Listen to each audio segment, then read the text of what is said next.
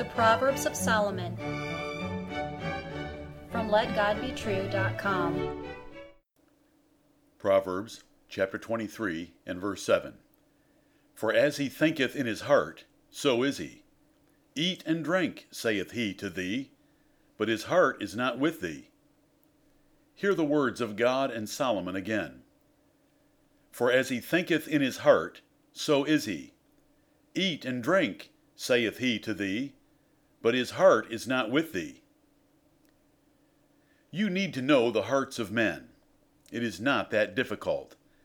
If you do not learn to judge and measure their hearts, you could be their next victim. The proverb here from Solomon warns about deceitful hosts seeking your harm. Here is Solomon's whole warning. Eat thou not the bread of him that hath an evil eye, neither desire thou his dainty meats. For as he thinketh in his heart, so is he. Eat and drink, saith he to thee, but his heart is not with thee. The morsel which thou hast eaten shalt thou vomit up, and lose thy sweet words. Be careful, listener, even at dinner. The context here in Proverbs chapter 23 has warned about the deceitful dangers of luxurious living, which is the usual lifestyle of rulers and the rich. Men that love these things are at risk in such settings, for fine dining may corrupt their morals or priorities. Solomon then went further to warn about the vanity of riches, for they are not the real substance of life. He then shifted to the danger of dining when the host has evil motives. The fine food and drink, and the flattering praise and questions, which you enjoyed much during the meal, will be quite distasteful once you realize how you have been used or abused. Whoremongers, conspirators, and salesmen often use fine dining this way. Wise men examine motives as to whether a meal can be allowed. If there is much at stake, and or you doubt the host's intentions, then decline the invitation. Such hospitality is dangerous.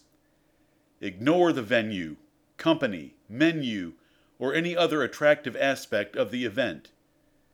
Evil communications corrupt good manners, and a fine meal can accelerate the process. You must learn to measure men's hearts. It can be done and should be done to protect yourself. David knew how to do it, and he chose his employees and friends accordingly. In a descending order of importance, here are the top 7 criteria to know and measure a man's heart. First, by his faith and fear of God. Second, by his actions. Only then, third, by his speech. Then, fourth, by his wisdom. Fifth, by his friends, 6, by his family, and 7, by his culture or nation. You must learn to ignore flattery, gifts, confessions, testimonies, looks, embraces, praise, or compliments. All these things have been used countless times to entice or seduce men to sin. They mean nothing by themselves. They are truly meaningful only when they come from those with godly character, as measured by the indicators above. What if you have to do business in the world, where few or less truly fear God or have faith? Then ignore the first of the 7 criteria above, and emphasize the others even higher.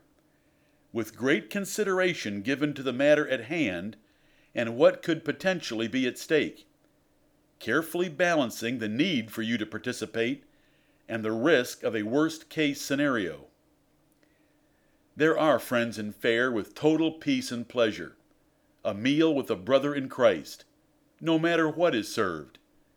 Lady Wisdom has spread a table, if you will accept her invitation. The Gospel of Christ is called in Isaiah 55 a daily feast that is free. And the marriage supper of the Lamb will bring perpetual pleasure and profit. Amen.